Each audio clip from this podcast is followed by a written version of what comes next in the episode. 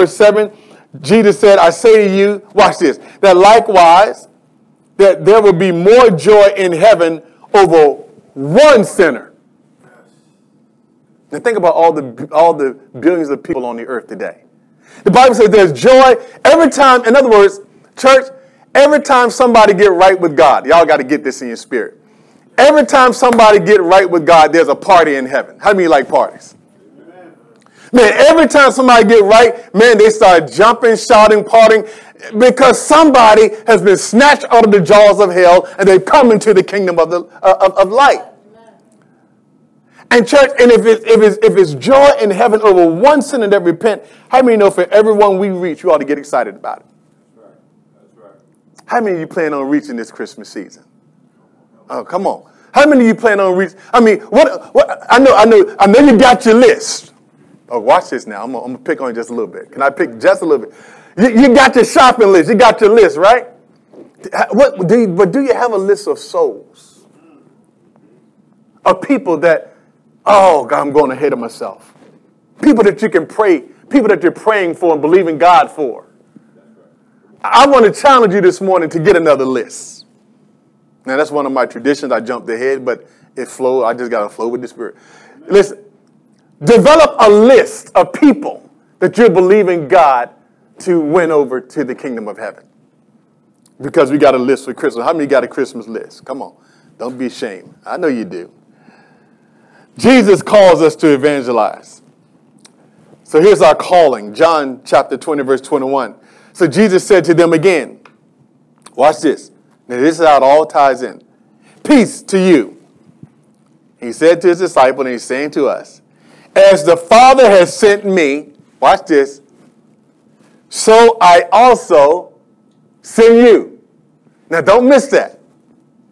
Jesus said, now, think about how, Jesus, how God sent Jesus to the earth, and Jesus had a mission, right? To seek and to save that which was lost. Jesus was caring about people. He was evangelizing. He was healing. He was witnessing. He was, he was uh, uh, uh, uh feeding the sick, and he was doing all these wonderful things. I want you to think about it. Everything that Jesus did. Jesus said, now watch this. As the Father has sent me, watch this, now I'm sending you to do the same. Now this is where this is where it, it, it comes together. Because what Jesus is saying, that, watch this, now his mission now has become what? Our mission. As the Father sent me, I'm sending you the same way. In other words, you're to take it over. We are to take it over at this point. Y'all hear what I'm saying, church? So, so now, because how many know that Jesus, his physical presence is not here? How many know that we're his hands and his feet right here on the earth? We're his hands and his feet. And the Bible says, how would they hear if, if, if, unless there's somebody talking about it? How would they hear unless somebody's preaching? Are y'all hearing what I'm saying, church? How would they hear it? How would they know it unless there's somebody who's engaging? He has left that up to you and me. He said, as the Father sent me, I'm going to be back with the Father. Now check this. You take it from here. You take it from here. Wow.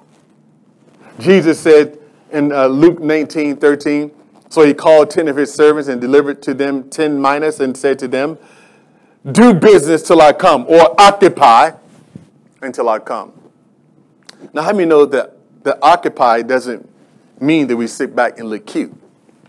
Mm-hmm. Yeah. Occupy me don't mean that we just come to church every Sunday and we just wait for the rapture to come. Come on.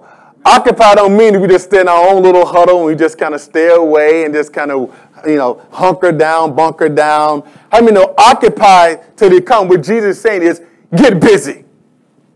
Do my work. Be busy about the work of evangelizing and discipleship. When Jesus said in Matthew uh, uh, 28, verse 19 and 20, another one of our verses we started with, when Jesus says, Go therefore and make disciples, right? I want you to think, he said, Go therefore and make disciples of all the nations. Wow, this is amazing, church. Baptize them in the name of the Father, Son, and Holy Spirit, teaching them to observe all that I've commanded you. He says, I'll be with you even to the end of the age. How many know Jesus is going to be with those who are busy about making disciples? I'm going to say that again. Jesus is going to be with those who are busy about making disciples. He said, Lo, I'll be with you I'll be with you. How many said, listen, He didn't say go and make uh, Christmas cookies. He didn't say go and make Christmas, uh, what is it, that drink that everybody like to drink? Uh, eggnog. uh, what's the other hot drink we like? Uh, that's got cocoa is the other one. Apple cider. Go and make apple cider. Man, I made some great apple cider. Ain't no, listen, I'm not knocking that stuff. Hey, I like apple cider. I can't do eggnog. Glory to God. Uh, you don't want to give Pastor Baylor no eggnog. But um, some of y'all know what I mean. I'll leave it there. Uh, uh, but, but he said, no, go and what? Make disciples. In other words, it's not just, listen, it's not about going and just making friends and making people happy. He says, go and make disciples. And nothing wrong with making people smile. But how many know our calling is to make what? Disciples. So that thing, discipleship, got, got, got to come first. A disciple is a learner. It is somebody that is being transformed by the power of God. He said, I want you, you and me to go and make disciples of all the nations. That means, man, this gospel got to spread all over. He called us, you and I, to do it. We got to go and make disciples. In other words, let me ask you this question Where are your priorities this Christmas season? Where are you, what, what are your priorities? I'm talking about traditions. I want you to think for, think for a moment about what has been your Christmas tradition that has been biblical. Think about it. This, this, this message is, is not deep, it's just to make us think about some things and, and get our priorities in check. Y'all hear what I'm saying, church? So I'm going to give you a couple of ways that you can, you can build your tradition of sharing your faith. And then we're going to get you out of here. Give you a couple of things that we can do. Number one, prepare yourself to minister. Prepare. The Bible says, but sanctify the Lord God in your hearts and always be ready. Everybody say, be ready. Be ready to give a defense to everyone who asks you a reason for the hope that is in you with meekness and fear. The book of Second Timothy talks about uh, being equipped. Study to show yourself approved, a workman unto God, one who rightly divides the word of truth. In other words, church, how many know that one of the reasons why we don't share our faith as we should is because we're not prepared to? Are we waiting for somebody else to do it? Pastor can do that. How many know that all of us are ministers of God? Mm-hmm. So watch this. I'm I'm gonna challenge you to do something. Because I've heard people say to me over the years that I've heard people say something along these lines. I'm not really sure how to approach somebody about this, or I'm not sure what to start with. Let, let me, let, me, let me put it to you this way. Uh, nobody generally who has any sense is going to come and do a presentation without some kind of preparation, right? If you're going to do a presentation, Diver did, she preached last week. She did an amazing job last week.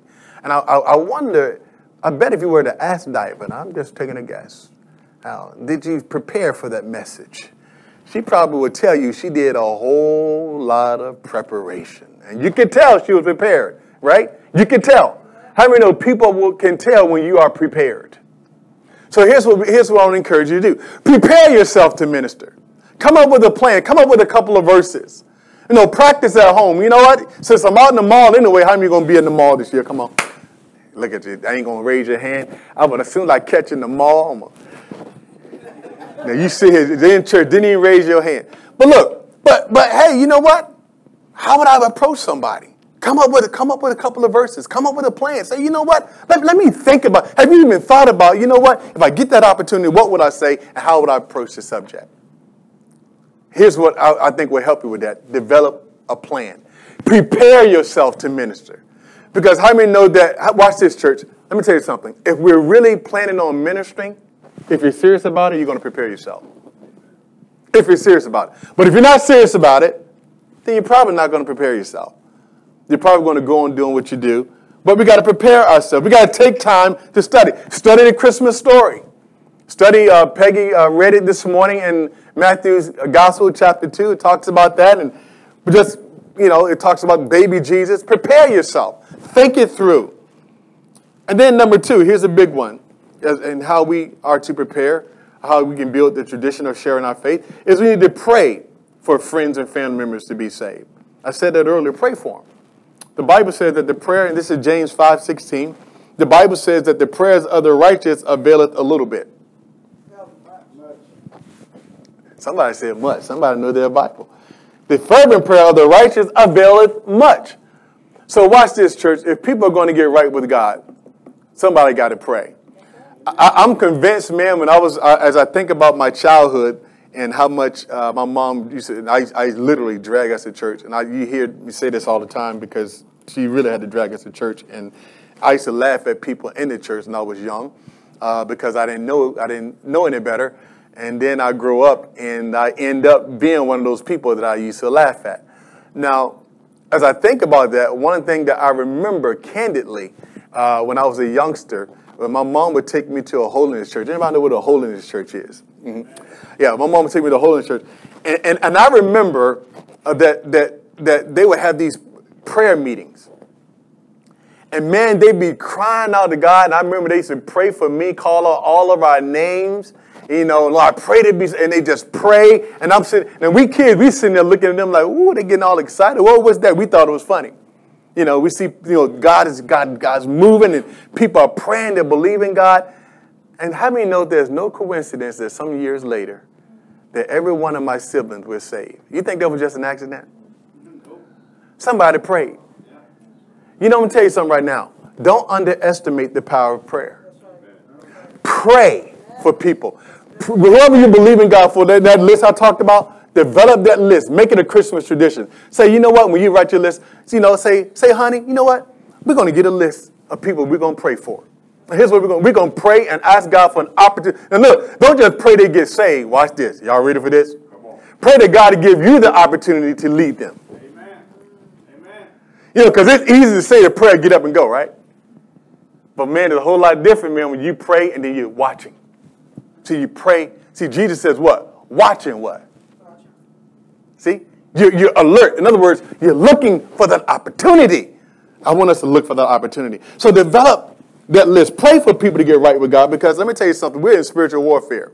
And, and if you think that people are just going to get right with God easily, I'm telling you, it's not going to happen, especially the demons that we're dealing with today.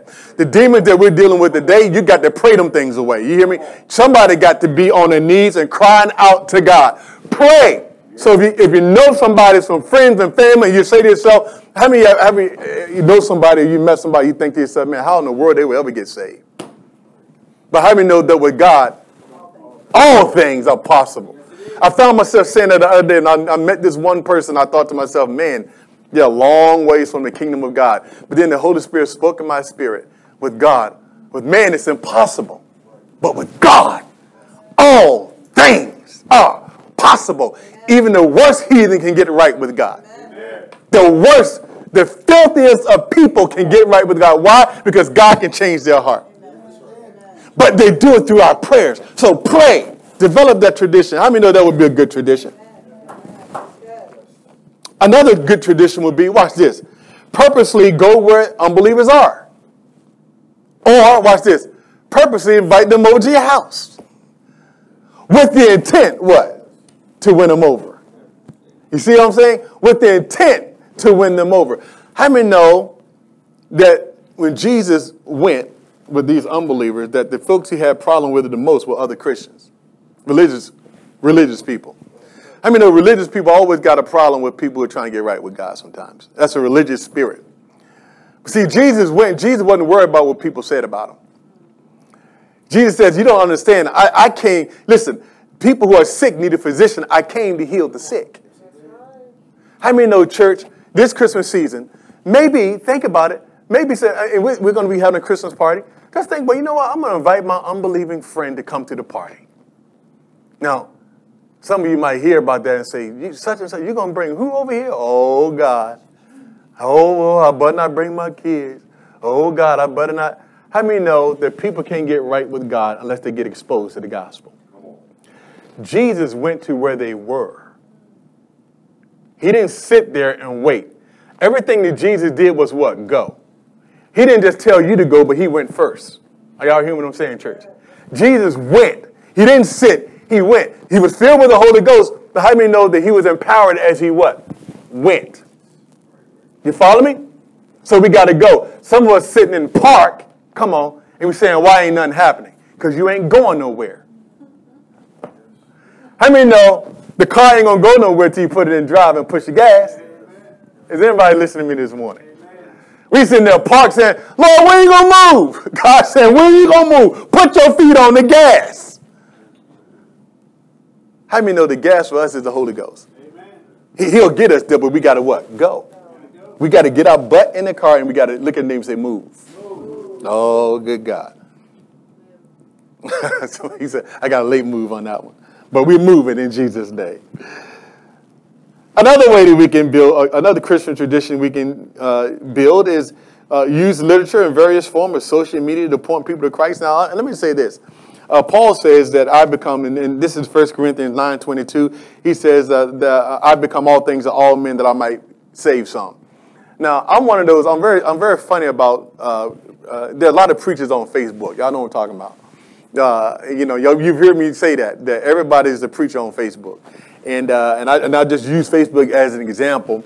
It's because I'm really sensitive about it because I believe sometimes the gospel is mocked.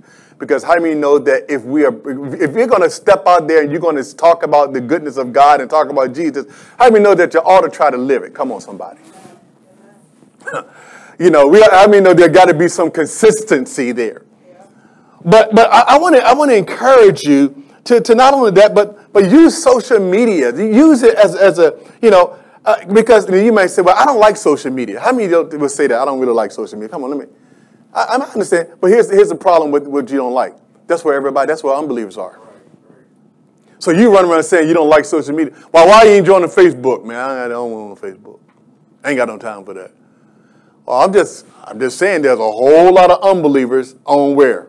Facebook, Twitter, Snapchat. Kids like Snap. Y'all know why kids like Snapchat?